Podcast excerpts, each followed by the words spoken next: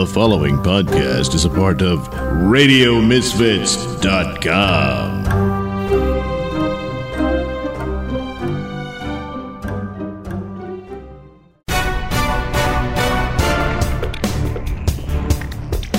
And now it's time for the Mr. Nailsin Show. Welcome to another episode of the Mr. Nailsin Show, episode 65. Yeah! Ow! What in the hell was that? Yeah, you know, like uh, Rob Zombie, uh, Thunder Kiss 65. You know? No, I don't. I don't care to. Well, Yes, well, anyway, I think we should just cut to the chase and get right to the issue of the day. My God, an act of war has been committed against our country. Yeah, you know, the Chinese, they stole one of those uh, underwater drones of ours. It was uh, mapping the ocean floor for uh, exploratory reasons in international waters. And the Chinese just went in there and stole it. What? No, that's not what I'm talking about. I'm talking about the Russians stealing our election. Oh, God. Oh, man, it's over. Trump won. It's done. No, it's not. And there's more reason than ever for you electors out there, and I'm talking to you Republican electors, to stand on principle and have the courage to do finally what's right. Yes, you must vote for someone other than Trump. Oh, God. Oh, boy. Uh, Gee, Lefty, it's funny how all of a sudden you're concerned about the Russians when four years ago, uh, Mitt Romney uh, warned Obama about the Russians and uh, he laughed in his face. Yeah, but everything was fine then. What? Yes, yes, there was no threat then. No, they're the same Russians they are today with Putin. And no, that's just, just, uh, Romney was being stupid. And, uh, so that, that was that. Anyway, now we know as Hillary Rodham Clinton told some New York Times reporters that Putin has it in for her over some personal beef. And so there, there you go. That explains the whole thing. Oh, well, I wonder what she did to piss him off. Well, that's not really. Yeah, it is. We kind of, well, we kind of need to know that. I mean, uh, that, that does open a new question in this whole story. I, I don't know. God, who cares? I think it's pretty relevant. It also takes Trump off the hook. I mean, they were saying he was like a goddamn Russian agent. Hell, he didn't know. It was just something Putin was mad at Hillary over. No, he, did knew. He was saying, please, please look up her emails. Which there wouldn't be any emails if she had just obeyed the law, Lefty. Uh, why you gotta bring that part up? But because it's true. Oh, that's just, oh God, it just, Russia committed a crime here. Yeah. Well, if only we could find out what the exact evidence is. Oh, they've all said it. It's, it's there. Yeah, but they, uh, the intelligence committee called for a hearing and they, uh, the CIA said, nah, we're not doing that. Well, that's because they're all Republicans and you can't trust that. And besides, they don't want any information getting leaked. And you know how those committees leak things. They've already leaked the story to the press themselves. That's, well, that's at their discretion. Uh, yeah, whatever. Well, what I don't get is is how come Obama didn't do something? I mean, hell, they knew they was hacking them all this time. I mean, get off your ass and put a stop to it. Now that's that's just a stupid assertion there. Not exactly, Lefty. It's actually a good question. And uh CNN looked into it, and uh the possibilities here is that uh, uh Obama said he didn't want to look like he was influencing the election, and that uh Trump could make his uh the elections rigged uh excuse more substantial if looked like the White House was manipulating things. But the real reason is because he didn't want to piss Russia off because his entire uh, foreign policy when it comes to Syria and the, and the like uh, depends on Russia being nice and and uh, being helpful, which just goes to show.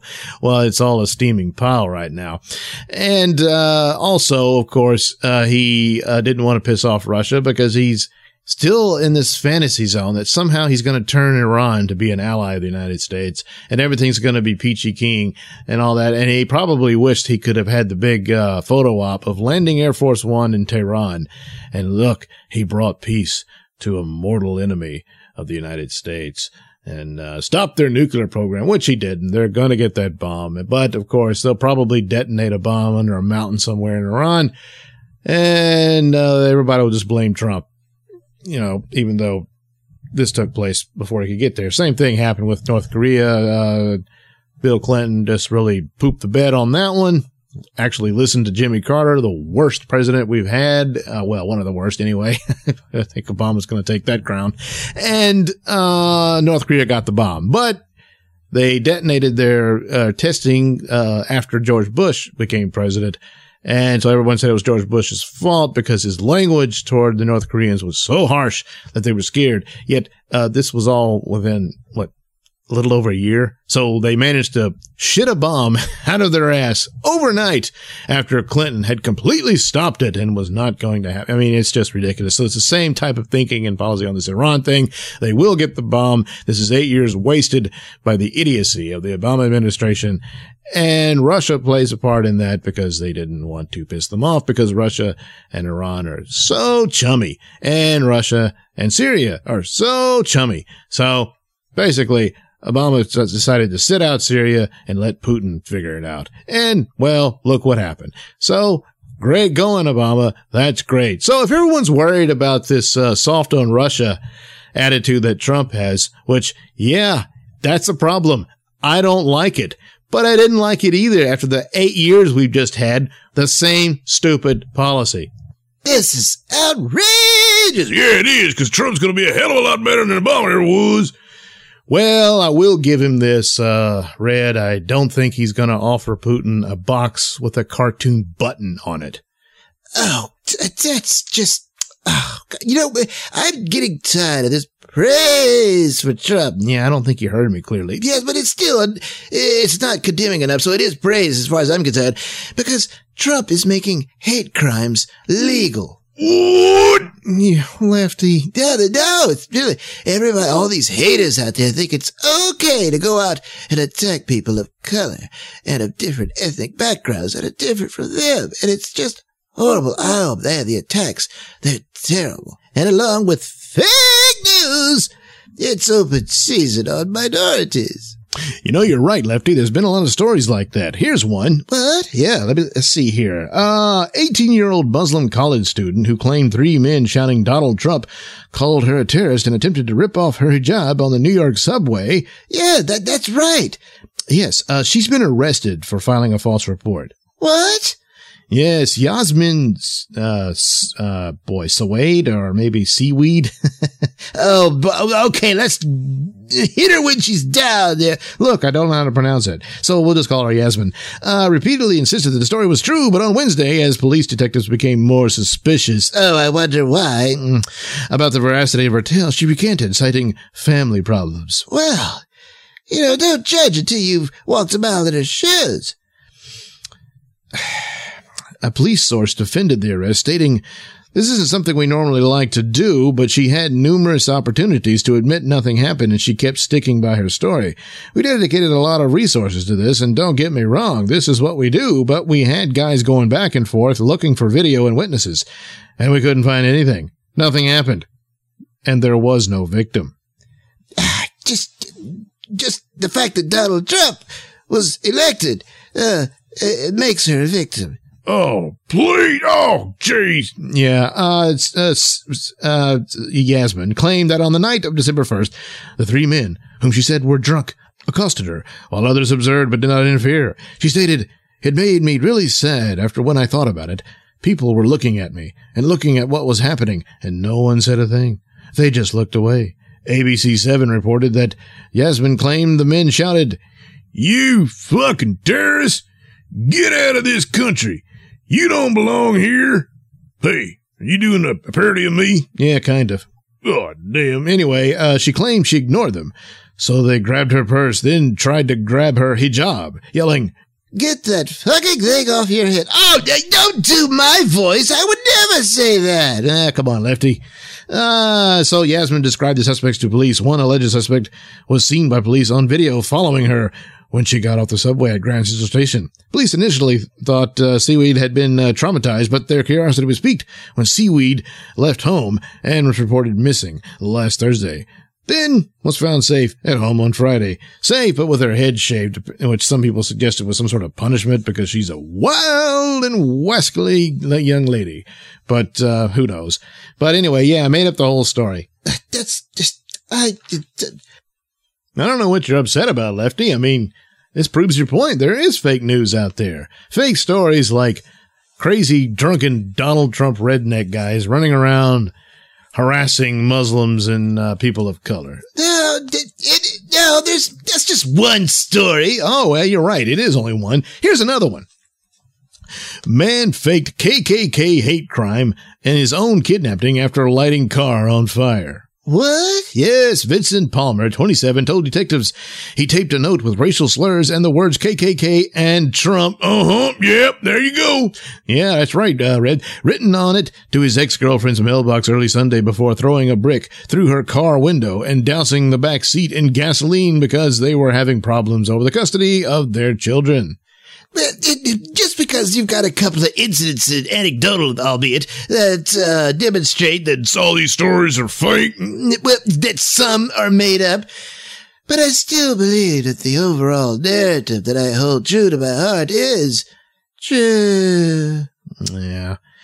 Well, these things are going to float around till everybody calms down and gets back to, you know, talking about Star Wars or crap.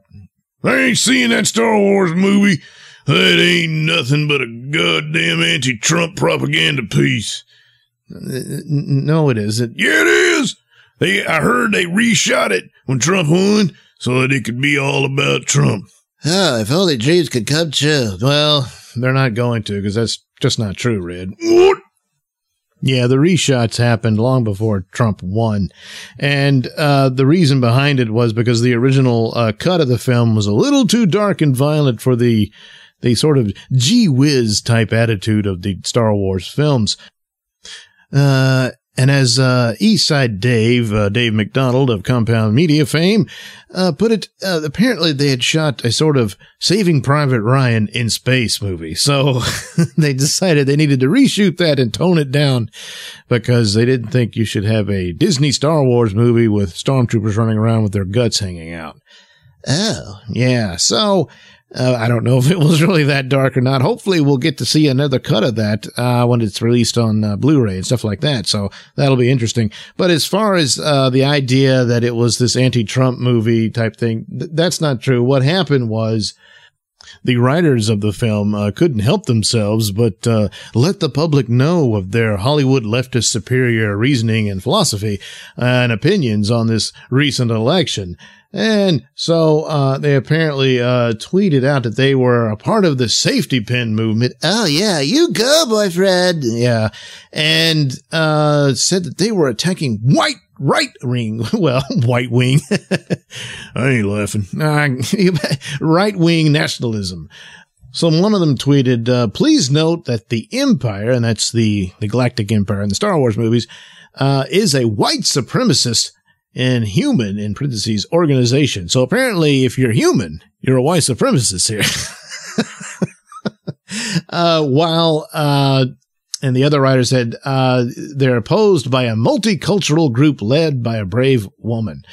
Well, well, of course, uh, we almost had a female president, so it's a dark day for America that we didn't, uh, according to them. So I guess she was supposed to be Princess Leia. But this is a ridiculous assessment of the films. There is nothing in the Star Wars films that says the uh, the evil Emperor or Darth Vader or the rest of the Empire well, that their motives were racism. Their motives were, were power and control and dominance at, at any cost, you know, and they were ruthless and they would kill people for it and everything. But it wasn't because they weren't of the same race. So uh, the look of the uniforms and everything was obviously borrowed from Nazis and that sort of thing, but there was nothing in the films that that was the motive of the emperor that uh, he he wanted his particular race to dominate. There was none of that. He wanted to dominate, and that was it. so yeah, this guy's just pulling that out of his ass.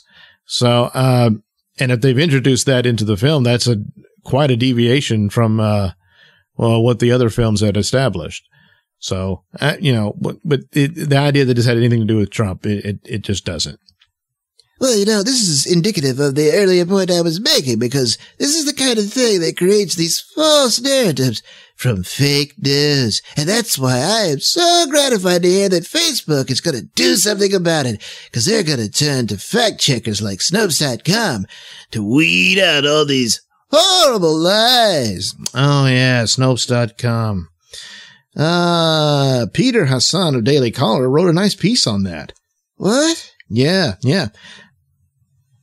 Popular myth-busting website Snopes originally gained recognition for being the go-to site for disproving outlandish urban legends, such as the presence of UFOs in Haiti or the existence of human-animal hybrids in the Amazon jungle. Recently, however, the site has tried to pose as a political fact-checker.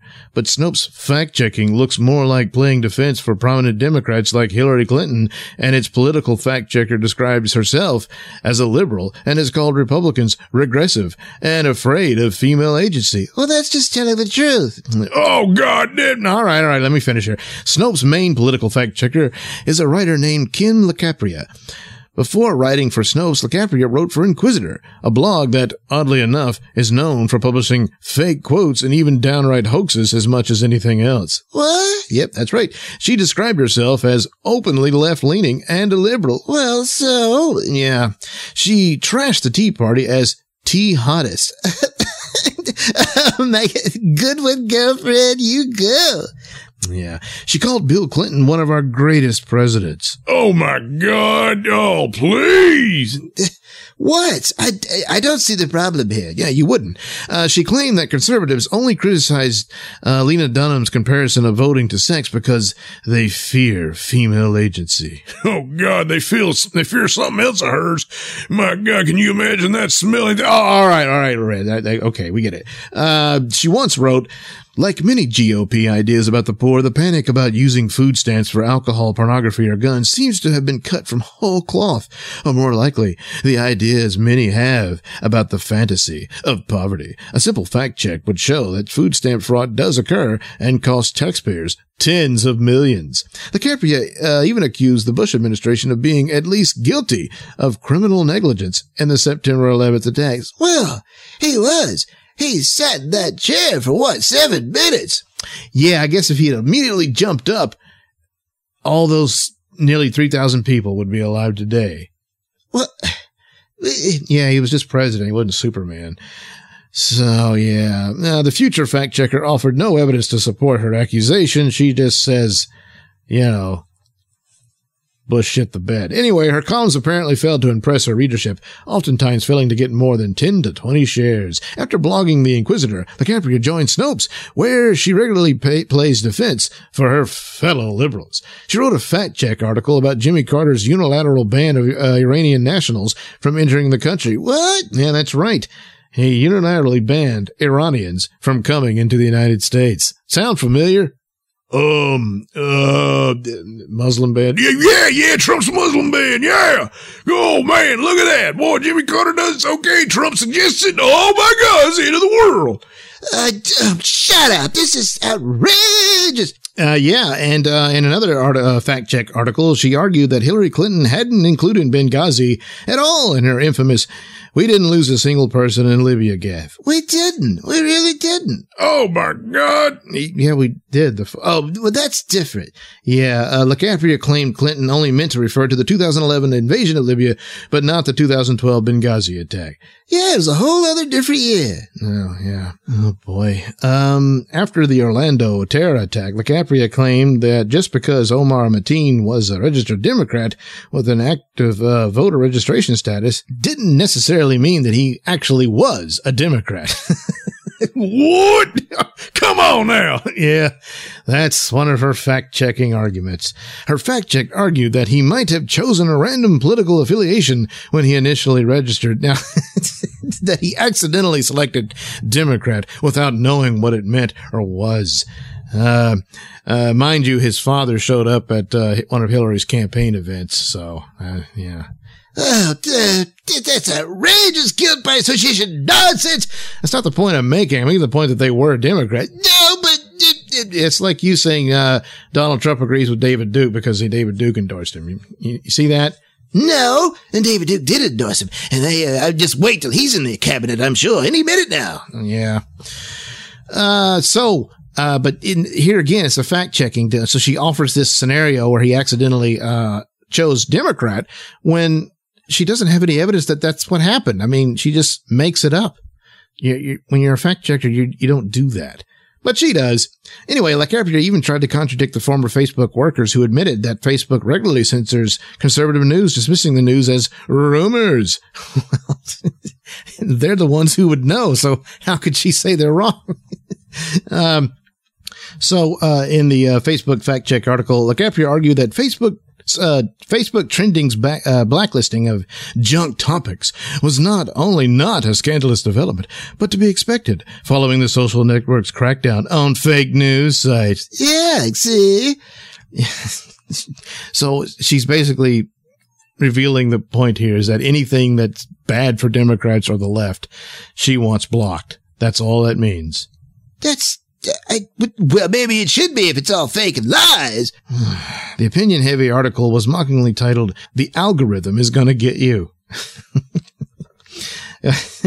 well, uh, yeah, I guess it will, won't it? well, maybe it should. You think of that. Jeez. No, lefty. Uh, LaCapria again played defense for Clinton in a fact-checked article uh, when she claimed outrage over an expensive Armani jacket worn by Hillary Clinton was peppered with inaccurate details. One of the inaccurate details cited by LaCapria was that the cost of men's suits worn by fellow politicians didn't appear in the article for contrast. She also argued uh, the speech Clinton gave while wearing the $12,495 jacket which discussed raising wages and reducing inequality, wasn't actually about income inequality. so, so there's your fake news cop. Yeah. Yeah, she'll give us the truth. Just, just, it's just a few little slips here and there. That's not reason enough for, for that. Yeah. Yeah, well. None of this matters because Trump's in. He won. He's going to make America great again. And that's all she wrote. Oh, my God, heaven help us. You know how many people are probably going to lose their very lives because of the glory of Obamacare that Trump is determined to destroy. Yeah, it doesn't really sound like it. it sounds like he's probably going to keep most of it. What? What? Yeah. Well, it won't be as good. I mean, Obama has managed to ensure 20 million people not really left. What? Oh, please. Oh, come on, Nailsin. Uh, please, please, just stop. Please, just stop. I can't because it's not true. Because you can take 14 million out of that and uh, chalk it up to the staying on your parents' insurance until you're 26. And then about 11.8 million of that, I believe is the actual number as I'm reading here. Uh, it was all Medicaid and Medicaid, uh, it's, it's not really insurance. That's welfare.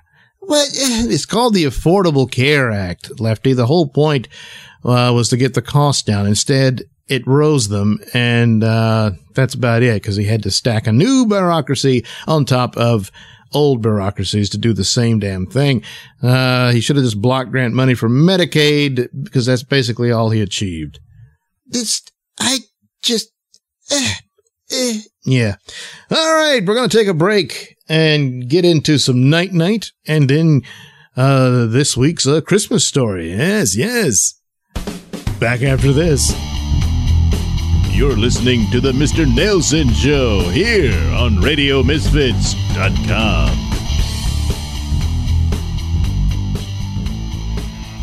Like the sound of my voice? Yes, you know you do. And you want to hear it in the best way possible. So why not get yourself some headphones and accessories from Tweaked Audio? Key features include eight colors and styles, mic'd and non-mic'd versions, designed to sound great for music and talk. Noise reducing design with a lifetime warranty. So head over to tweakedaudio.com and use discount code Mr. Nailsin at checkout for 33% off and free worldwide shipping. That's Mr. Nailsin, M R N A I L S I N. It's not case sensitive, but it is all one word. That's tweakedaudio.com. Next time on My Brother's Keeper. yeah, people say I'm stupid and stuff, but come on, man. You're not gonna pull the wool over my eyes on that one. You can't tell me we ever went to the moon. I mean, look at that thing. I mean, I know it's bigger than the other dots in the sky, but you can't fit a spaceship on that thing. It's too small. uh, uh, I gotta go. Uh, I just oh, came back uh, from my lawnmower. I was gonna do the yard job you was supposed to do, but you didn't. You only did it half-assed. uh, well, uh, Yeah, shut up and listen. I sat on it, and that seat was soaking wet. Now I got a wet ass. uh, well, uh, Shut up. Uh, Did you leave my lawnmower outside? well, uh, Did you leave my lawnmower outside? yes, yes, I did.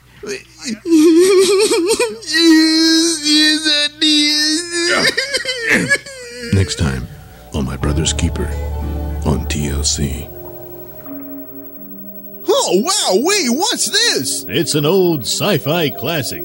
Oh, man, it must be cool and great, huh? No, I meant classic in the sense that it's classic cinema crap. Oh, Well, don't worry, because I'll be there to narrate you through the entire film with my witty commentary and cartoon sound effects. ah, gee, great. the film stars actor Peter Graves. You might remember him from the TV series Mission Impossible and as the creepy boy hungry pilot on the movie Airplane. No, doesn't ring a bell. That's okay. Yes, Peter Graves stars as a nuclear physicist tormented by alien killers from space. But the title is somewhat misleading, as they only kill one man, and his death is kind of an accident. Anyway, after all that, they show Peter a bunch of films of bugs. Warning! Due to an extreme lack of talent, bathroom humor is deployed throughout the film. Oh, man, I can't stand it any longer. Where can I get my hands on this? All you have to do is head over to sellfy.com slash Nailsin. There you'll find this and other films that I've graced with my brutal sound effects and witty commentary. so head over to sellfy.com slash Nailsin. That's Sellfy, S-E-L-L-F-Y dot com slash Nailsin, N-A-I-L-S-I-N. Yes, it's just that simple. Head over and download Killers from Space today for only a dollar seventy-five. Whoa, cheap. Yes, yes it is.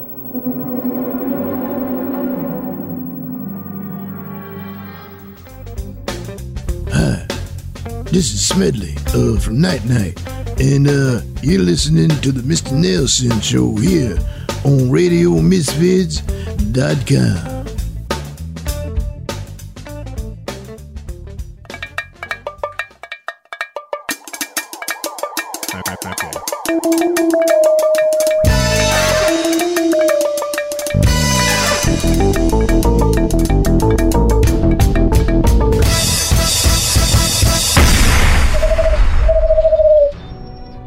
Lyle Richmond has found his new identity as Night Knight. With this new persona, he wages a one man war on crime. Well, sort of. Now, as the public, the criminal underworld, and the corrupt police department become aware of him, Night Knight embarks on an affair with a prostitute. Meanwhile, the wife of Detective Charles Wetwin tries to track him down by phone. Jim, can't you come home? It's late. Ah, sorry, honey, but, uh, I have to work late. Bye. So, uh, Chinese? Nah, Mexican. My treat this time.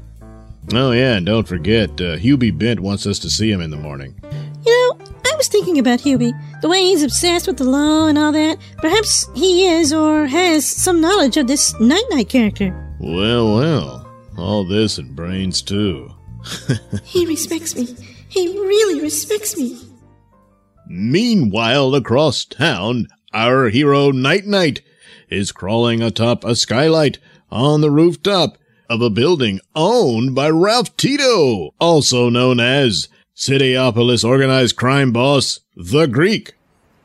Ah, now I can easily spy on the Greek, Cityopolis's head of organized crime. And down below in the room upon which Night Knight is spying, we find a bubbling hot tub, along with the Greek himself, who is accompanied by a sexy blonde. Come on, babe. Let's check out my new hot tub. Yeah, sure. yeah, get on the wall, man. Look at that ass. Look at that ass. That's a magnificent ass. Ah, yeah, this is great, eh? yeah, sure. You know, my wife just sits around like a sack of shit. But you, you're a real woman. Oh, gee. So, uh, I've decided to take care of my wife for good. Oh, uh, uh, uh, oh, yeah? Oh my god. He's going to bump off his own wife. I better. What, what, what, what's that cracking noise? Oh no. Don't tell me. No, no, no. Ah! What the hell?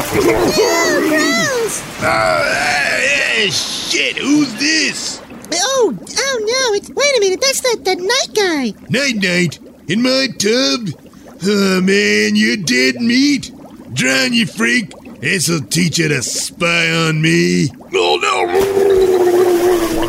Oh, oh. Got to force him off of me, or I'll drown.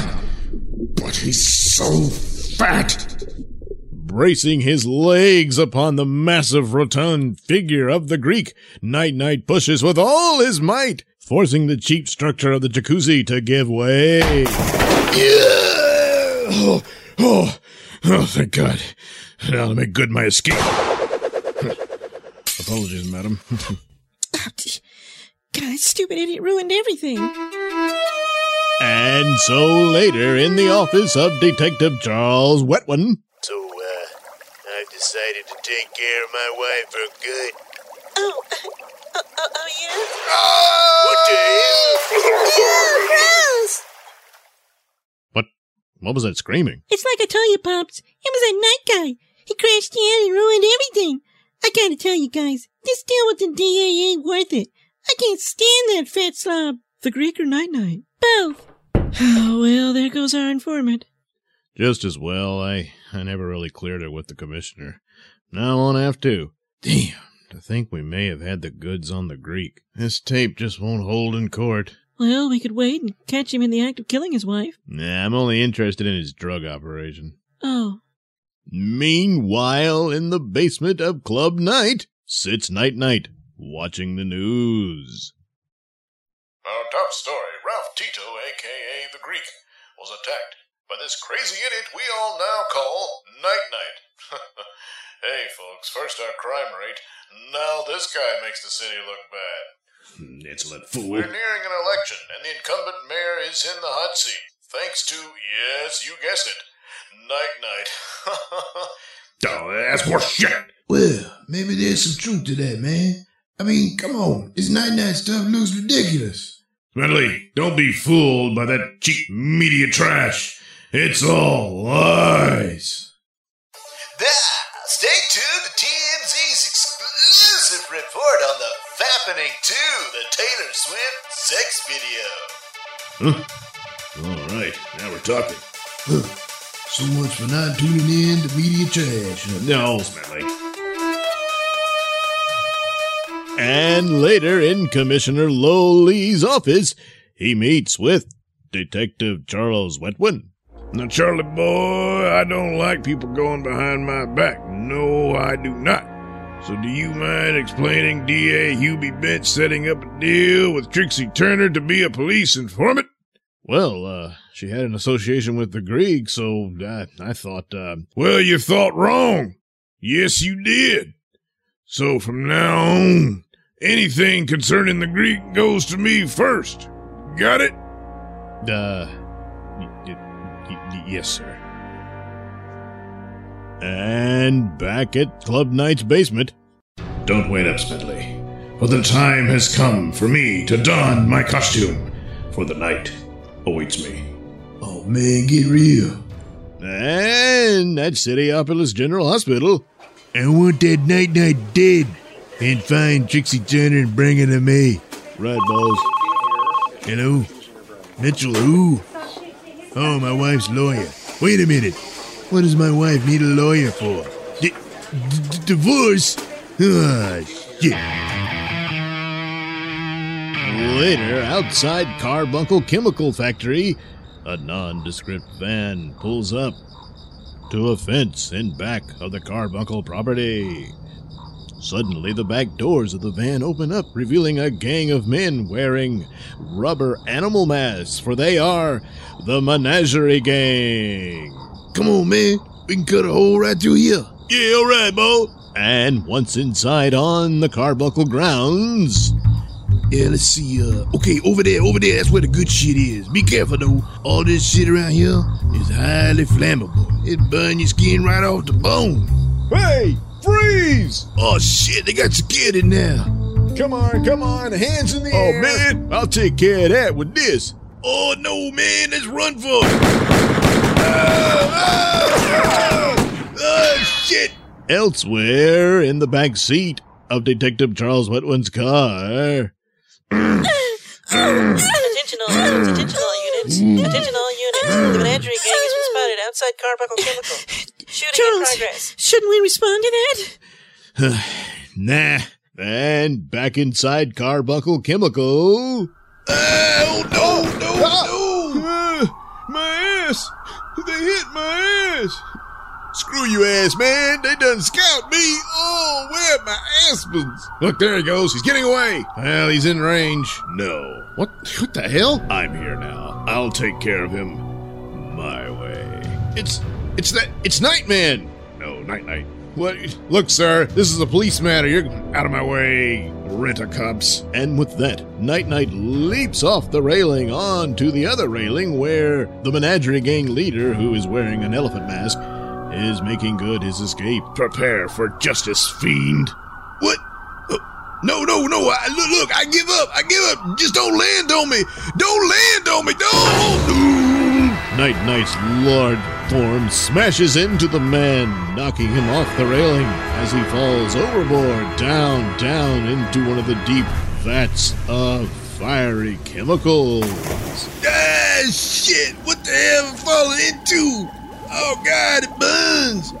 Oh, shit. falling through the sewer lines and being deposited in some lake outside the building that no one really pays much attention to. The elephant masked man manages to make it to a nearby bank, still inflamed from the chemicals. He tries to remove some of his clothing, but discovers the mask cannot be removed. The chemicals have seared and melted it into his very facial skin. It is now forever a part of him. He will never remove this elephant mask again. And what's more, the outer gray lining of the mask has been burned away as well, turning it into a shiny pink. Yes, he is now forever stuck in the mask of a pink elephant. Oh, no. My god.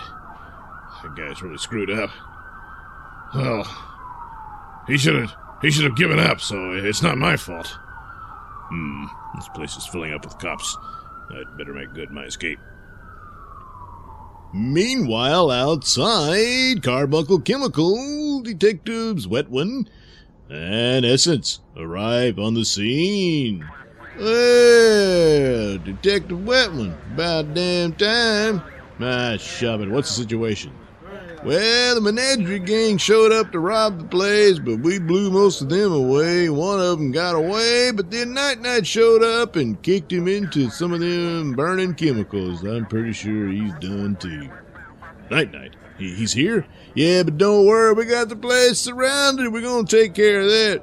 yeah, look what I got! I got a goddamn rocket launcher. This'll take care of it. What? No! Don't pull that trigger! Too late! Bombs away! Woo!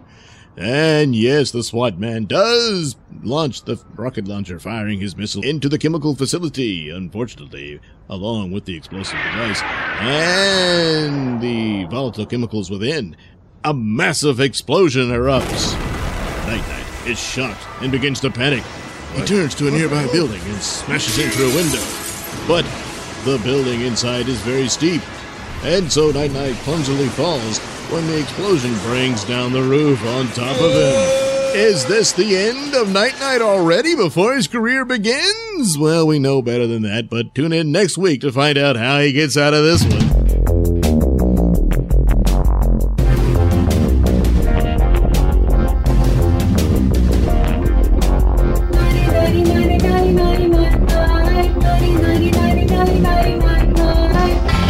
Been a Nailsin production. The Night Knight theme song is performed by Alistair White and his lovely wife, Heather. Incidental music is courtesy of Kevin MacLeod.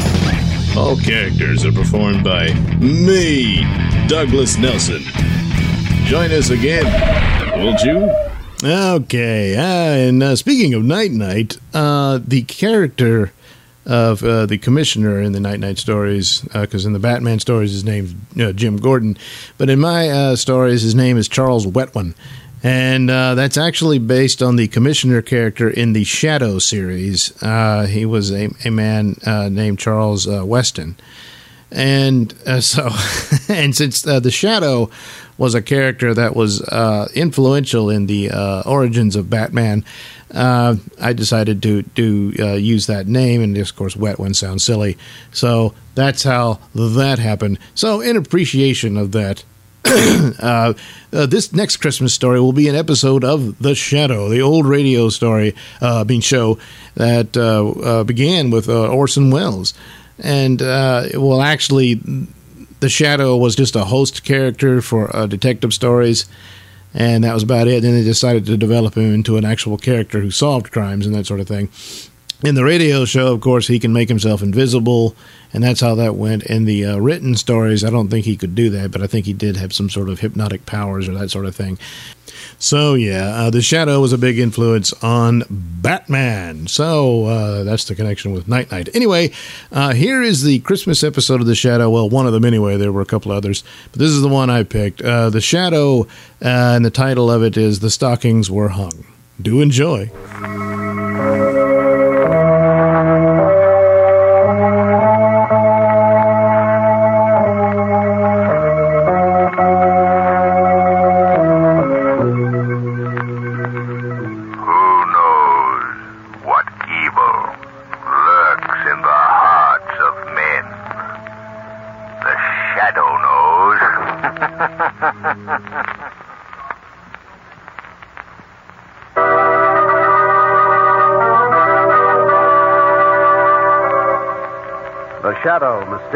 Character who aids the forces of law and order, is in reality Lamont Cranston, wealthy young man about town.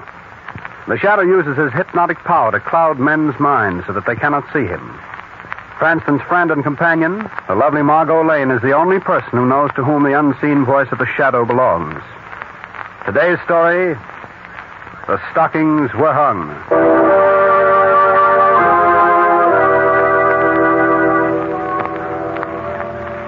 This is a story of Christmas time in a great city. Tonight, with Margot Lane and Lamont Cranston, we look in on the lives of the Grover family. Get out of here. Get out. You'll not get a cent of pay from me, Mr. Grover. Simon Jordan, you know my wife's dead and I have two children. And it's Christmas. I've got Get to. out. Get out before I. It's Christmas time in a great city. As our scene opens, we find Margot and Lamont coming down in the elevator from Margot's apartment. Yeah, here's where we get out, Margot. Where now? Over to the club, Lamont, to pick up a Christmas basket of food to deliver. Good. Oh, look, Lamont, it's snowing. What do you think of that? Mm. I want to stop the corner and see my friend Spike. Spike? Yes, Spike Grover. He's a newsboy. I always buy my papers for him.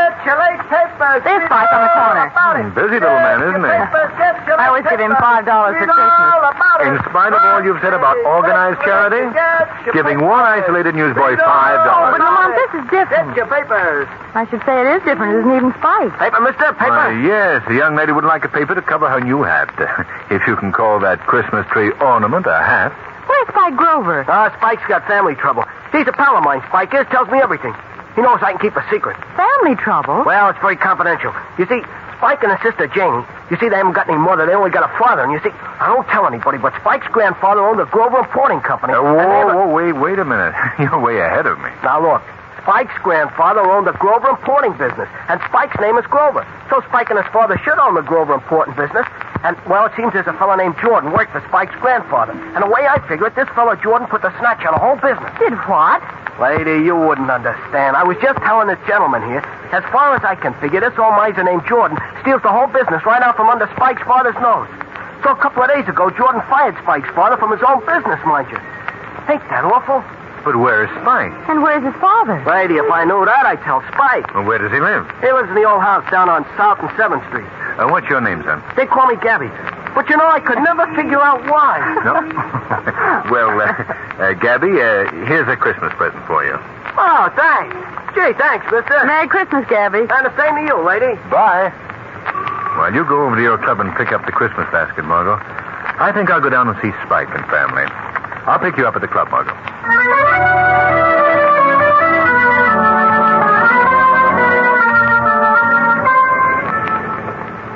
A cab? You want a cab, mister? You want a cab? Yes. Uh, take me to South and 7th Street, please. South and 7th Street, yeah, South and 7th. Thanks. Oh, um, by the way, I want to stop at a pet shop on the way. Do you know a good one nearby? Well, I don't know where there's, there's one. At, oh, yeah, I do know where there's one on the next block, that is. Well, that's where we're going then. oh, driver, are you uh, busy tonight? Yeah, yeah, I gotta drive this cab. Ain't it awful, ain't it? that's what I mean. That's what I. now you've got me doing it. Doing what? Uh, hiring the cab for tonight. You mean it? Sure. Gee, Santa Claus. I didn't know you without them whiskers. That's a joke. Hey, there's a pet shop, mister. There it is. Well, that's fine. Thanks. Uh, what's your name? Louis. Well, come on, Louis. Let's buy a pup. Buy a pup, huh? Buy a pup, oh boy. Hey, the red one in the window? Sold, Louis, sold. Oh, that's a cute pup. That's a cute pup, all right. How much is the red setup up in the window? Oh, that's a very fine animal. Uh, $35. Fine, wrap it up. I, I beg your pardon. Put it in a cardboard carton with some holes in it. We'll take it with us. Oh, very good, sir. Well, now, Louis, you'll take the pup in front, see? It's a surprise for a young lady we'll pick up later. She mustn't know about it. Yeah, yeah, sure, sure. Say, but suppose it begins to bark or whine or something. Well, if she asks what it is, you just tell her a, a box of books. Hey, yeah, yeah, that's smart. That's. But wait a minute. What kind of books am I going to say if it starts to bark? Oh, that's easy. You just call for Sneeze. Believe me, mister, if you didn't want this hack for the evening, I tell you, it sounds a little screwy to me, I tell you. Here's your dog, sir. Fine animal indeed. uh, Louis, sneeze. Huh? Sneeze. Oh. Gesundheit. Thanks. Great, Louis, great. Take the box of books now. We're off to South and 7th Street.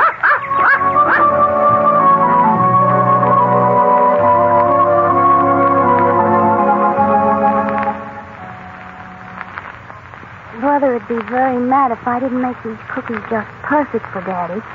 Let me see. Here it is. Mother's recipe for Christmas cookies. One and a quarter cups of flour. I've got that. One and a half teaspoons vanilla. Maybe nobody'd notice if there's no vanilla in them. One third cup of sugar. One egg. And one half cup of butter.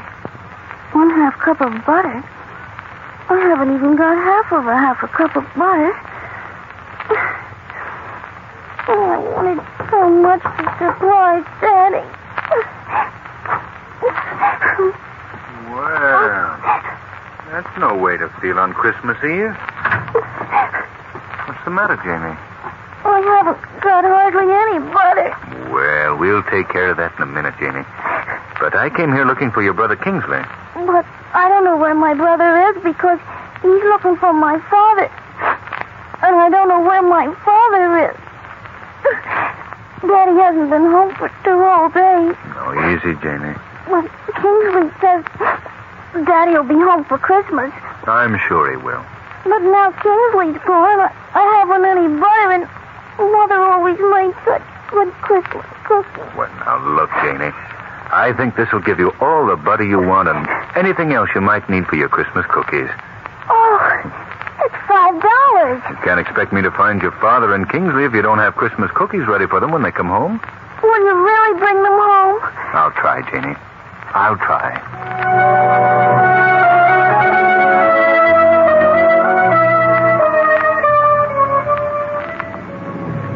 Hey, hey, is, is this where we pick the young lady up? Yes, Louis, and don't forget, that's a box of books you have in front and not a dog. And don't forget, if he barks, you sneeze. Okay, okay. well, there's Miss Lane now. Oh, Margot, been waiting long? Oh, no, no, Lamont. Whew, I just piled the snow on my best hat so I look like the spirit of Christmas. Oh, the sunshine. Uh, d- did you deliver your last basket? yes. What's that package you have in front, driver? Oh, I got it. Uh, uh, a box of books. I got a box of books. Oh. Oh, I thought you'd never get here. The South and 7th Street, Louie. Uh, that's Spike's house, Margot.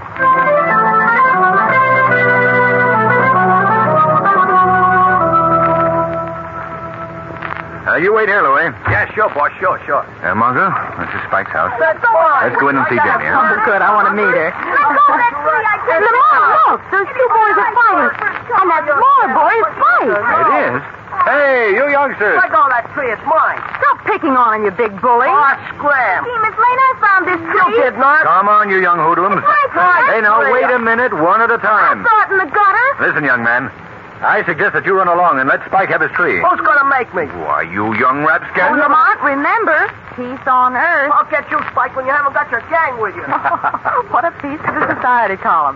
The well-known clubman Lamont Cranston seen brawling. Ow! Why, that he hit me with a snowball. Ow! Remember, Margot, peace on earth. Well, if you were half a man, you'd do something about it. Never let it be said. Well, here, you're not going to throw a snowball at him. It wouldn't look well if I shot him, would it? Boy, what a wing! Ouch!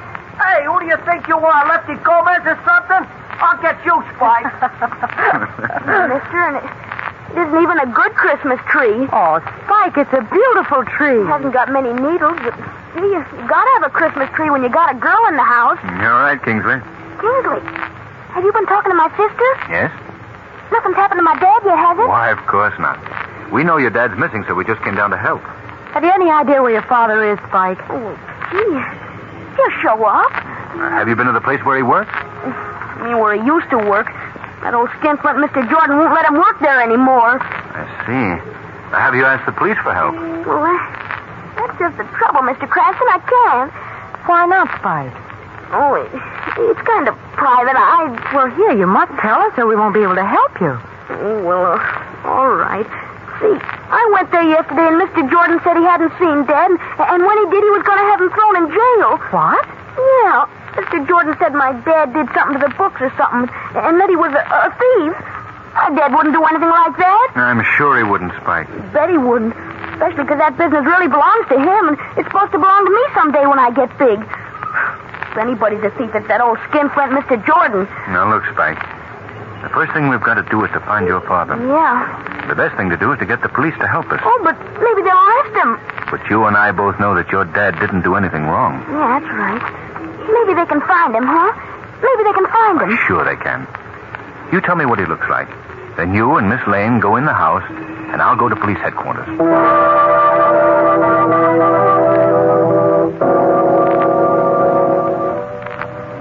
Sergeant Murphy. Well, well, season's greetings to you, Mr. Cranston. Same to you. Uh, Sergeant, uh, Kingsley Grover Sr. has been missing for two days. Uh, tell me what he looks like, and we'll start looking.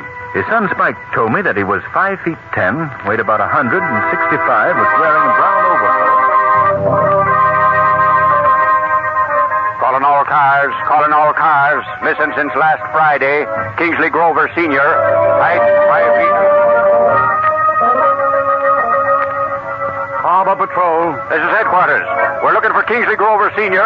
Height five feet ten. Weight.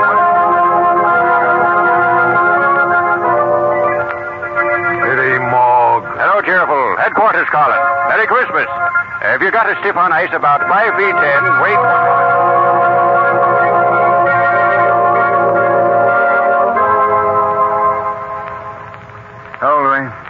Hello, Mr. Cranston. Did you find out anything about Spike's old man at police headquarters? No, not yet. Miss Lane's still in the house? Yeah, yeah, she's there with Spike and his sister. Say, the dog's all right. I didn't have to sneeze or nothing. He was so quiet I thought he was froze or something. So put my hand inside the box. You know what happened? No. He bit my finger. He's a card, all right. He's a card. Keep up the good work, Louis. I'm going in the house. Okay, boss, okay.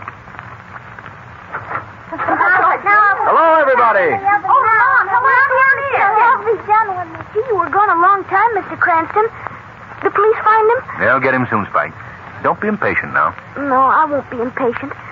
Say, would it be bad if you and Miss Lane went into the other room for a minute? I want to talk to my sister. Do you mind? No, of course not, Spike. Come on with me, Lamont. All right, It'll only be a second. Take your time, Spike. Look at Janie. We'll find him in time for Christmas.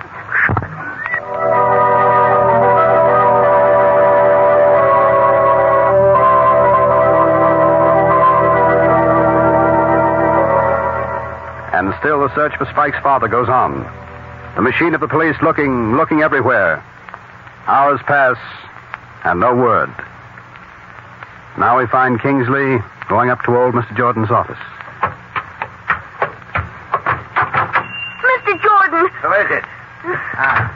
Oh, it's you, is it? Get out of here. please tell me where my father is. I don't know where that thieving father of yours is. If I did. He's did, not a thief. If anybody's a thief, you are. you shut your lying, dirty mouth. You stole my father's business. He should be here, not you. I'll flash you within an inch of your life, you little snipe. Now, take that. Oh, oh, oh, please don't hit me with that chain again, please. Ah, you don't like that, eh? Please.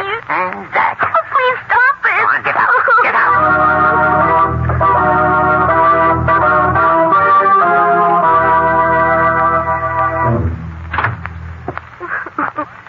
What's the matter? Kingsley, you're hurt. You poor kid. How did you get that red welt across your cheek? Mr. Jordan hit me with his cane. Oh, you poor child. Come here, I'll wash it out. Hmm. Now we have to plan what we're going to do. Have you any suggestions, Spike? Only one, Mr. Cranston. What's that? Well, it sounds it, it sounds kind of silly, maybe even to try it, but you see, Dad and me, I, I mean, Dad and I, well, we always used to walk up the avenue on Christmas Eve. Oh, it stings a little, doesn't it? It's all right. Well, anyway, we'd look in the store windows and we'd see what we'd buy for ourselves and Janie and, and Mother when she was alive. If we had all the money we wanted, I thought I'd walk up the avenue tonight and. Well, I guess it sounds kind of silly, but I, I would like to. That's a wonderful idea, Kingsley. And Margot, Yes, Lamont. why don't you go along and take a pencil and paper and write down all the things Spike would like for himself and his sister? We never did that. No? Well, just think what fun you'd have. Take talking it over with Janie afterwards if you had a list. Gee, that's right. Let's go. Wait, and, and you know, we might even run into Dad. Why, sure you might. Aren't you coming with us, Mr. Cranston? Well, yes, of course. I, I'll join you on the avenue, but uh, first I want to get to police station again and check up. Oh, Janie. Yes, Kingsley. You better stay here and watch those cookies don't burn again. All right. I'll be with you in a little while.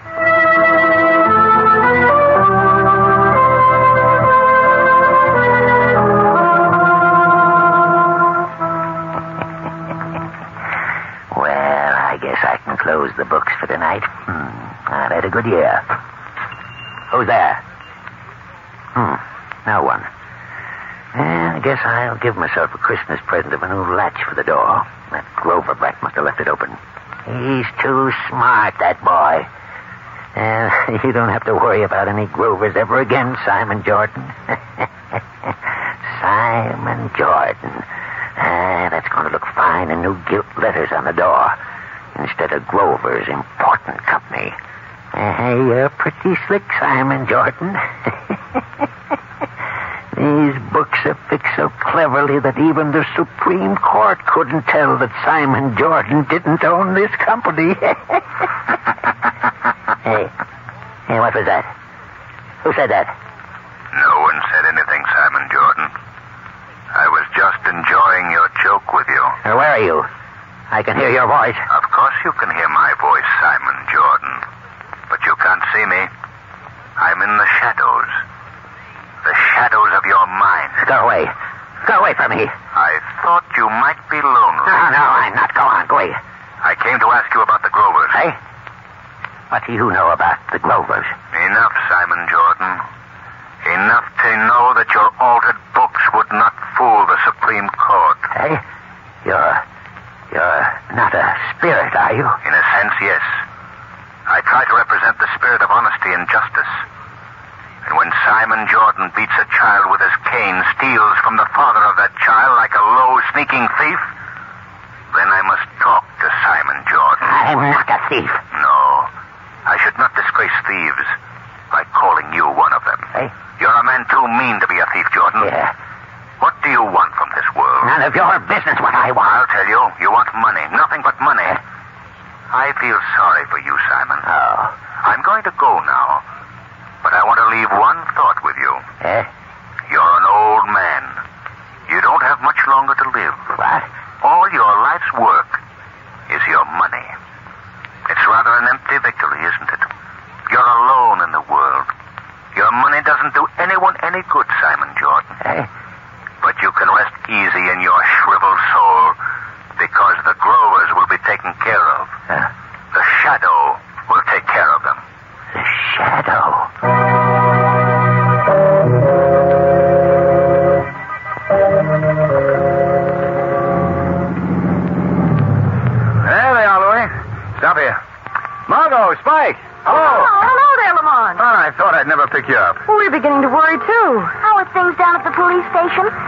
Not much news yet, Spike.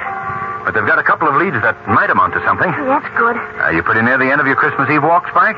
Got one more stop. Pop and me always stopped in here at the cathedral, you know, just to get out of the cold for a minute. You don't have to be afraid. They'll let you in. If you take us, they will, Spike. Up these steps. Come on, I didn't know there were as many windows in town. I'm dead. I've got a list of presents as long as... Oh, there's your arm. Don't sweat, Miss Lane. I hope you've got a preferred list. Oh, I have. Here, in here. Why, this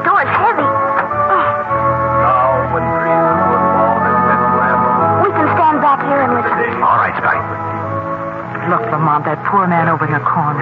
Yes. Mr. Cranston. It's my dad. What? It's my dad. Daddy. Dad, speak to me. Speak to me. You won't speak to me. Mr. Grover. Hmm? Mr. Grover, this is your son. Don't you know him? Dad. I can't remember. Margot, this man has been hurt. Let's get him outside, Lamont. Do you remember your name, sir? Gee, there- something wrong with him. My name? You must try to remember. Truck. Skidding. Hit me. Oh. Why did you come to the cathedral tonight? It's uh, Christmas Eve. Always come here. Who is we? I. I can't remember.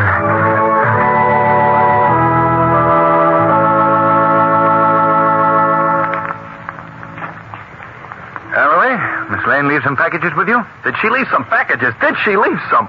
She dumped them in the back of the hack and went to the kids. He, uh, Spike, I mean, was talking all the way down about you found his old man. Is that the kid's old man with you? Yes, he is in pretty good shape now. Oh, gee, that's the nuts. That certainly is. Now, Louis, don't forget to bring in those packages when I call you. All right, now, Mr. Grover.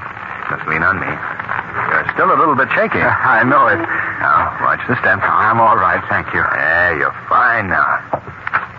All right. You go first. Merry Christmas, children. Daddy. Oh.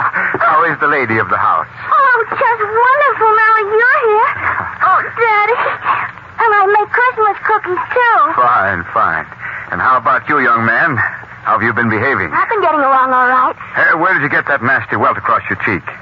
You haven't been in a fight, have you, son? Oh, I'll go. Oh, no, sir. It was only an accident. It's Mr. Jordan, what are you doing here? I, uh, I came to speak on a matter of business. I don't believe this is the occasion for a business discussion. Oh, I think it is, Mr. Grover. In going over the books tonight, I found that a great and terrible mistake has been made. Huh? The Grover Importing Company has been making more money than I thought, and over half of it is rightfully yours as partner in the company. Partner? Yes, part owner. And I hope you'll find it within your heart to forget any misunderstandings we may have had and that you take over the responsibilities of partnership immediately. Yes, yes, that's all I've got to say. Good night, and uh, uh, uh, Merry Christmas to you all. Oh, how can such an awful old man say such beautiful things? Well, we haven't time to talk about whether he's awful or not. We have things to do. Louis! Well, you don't have to yell. You don't have to yell. I'm right here. I'm right here. Uh, I got all the stuff right with me. Good. Bring it right in. Look, look. Are they flowers? Quiet, Janie. Of course they're not. But they are, Kingsley. Oh, don't kid me, Mr. Cranston. You're not getting fired. I don't know how I can ever repay you for what you, Miss Lane, and Mr. Cranston have done tonight. We've been more than repaid, I assure you. Uh, Louis, d- d- don't don't bring that in here. I didn't tell you I wanted you to bring that in. It was my own idea, and I'm not even going to have to sneeze.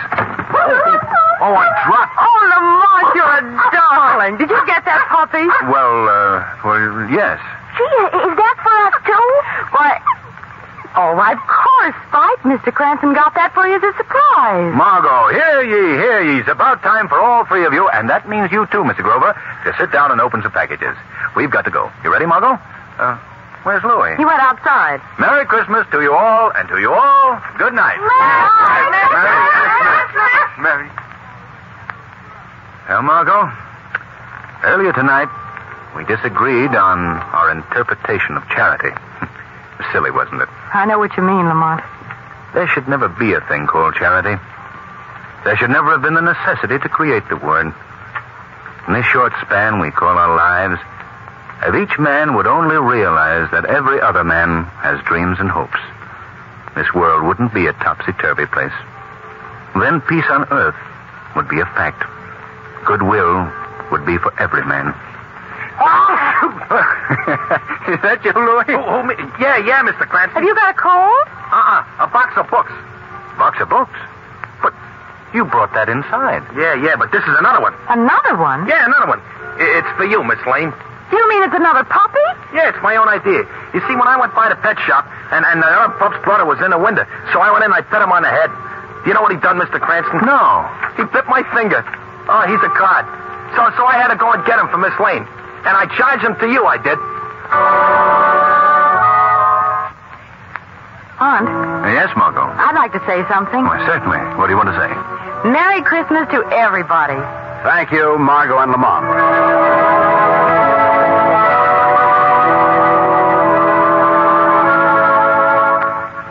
Today's program is based on a story copyrighted by the Shadow Magazine.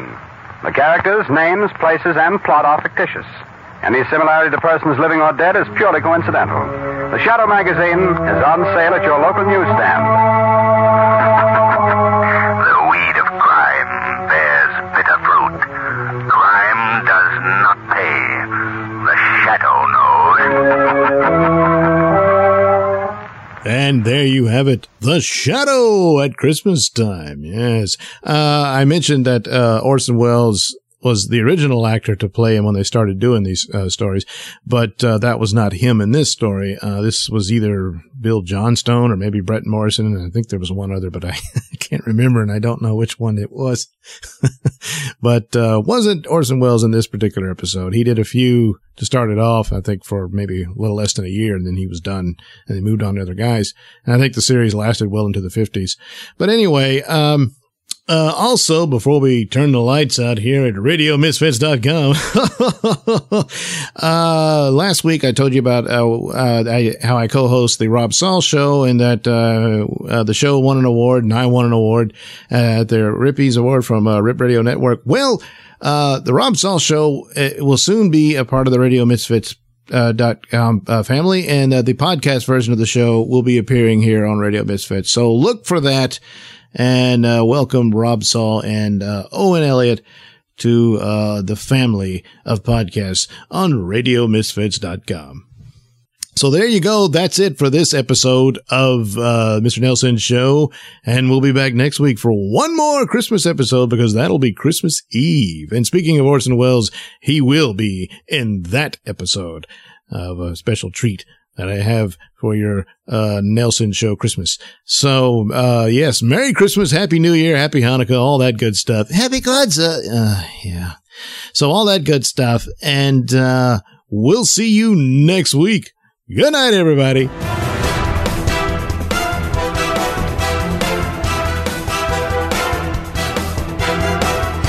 The views and opinions expressed during the Mr. Nailsin Show do not necessarily reflect those held by RadioMisfits.com. So, any complaints and or comments should be sent to at Mr. Nailsin on Twitter, where they will be promptly ignored and or blocked.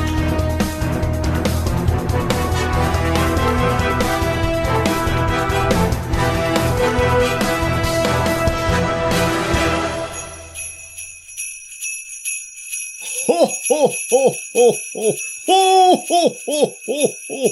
Merry Christmas, everybody. Merry. Oh, no, Rudolph, don't, don't. Oh, oh, oh. Oh, no. Oh, dear. Yeah, that's going to leave a stain.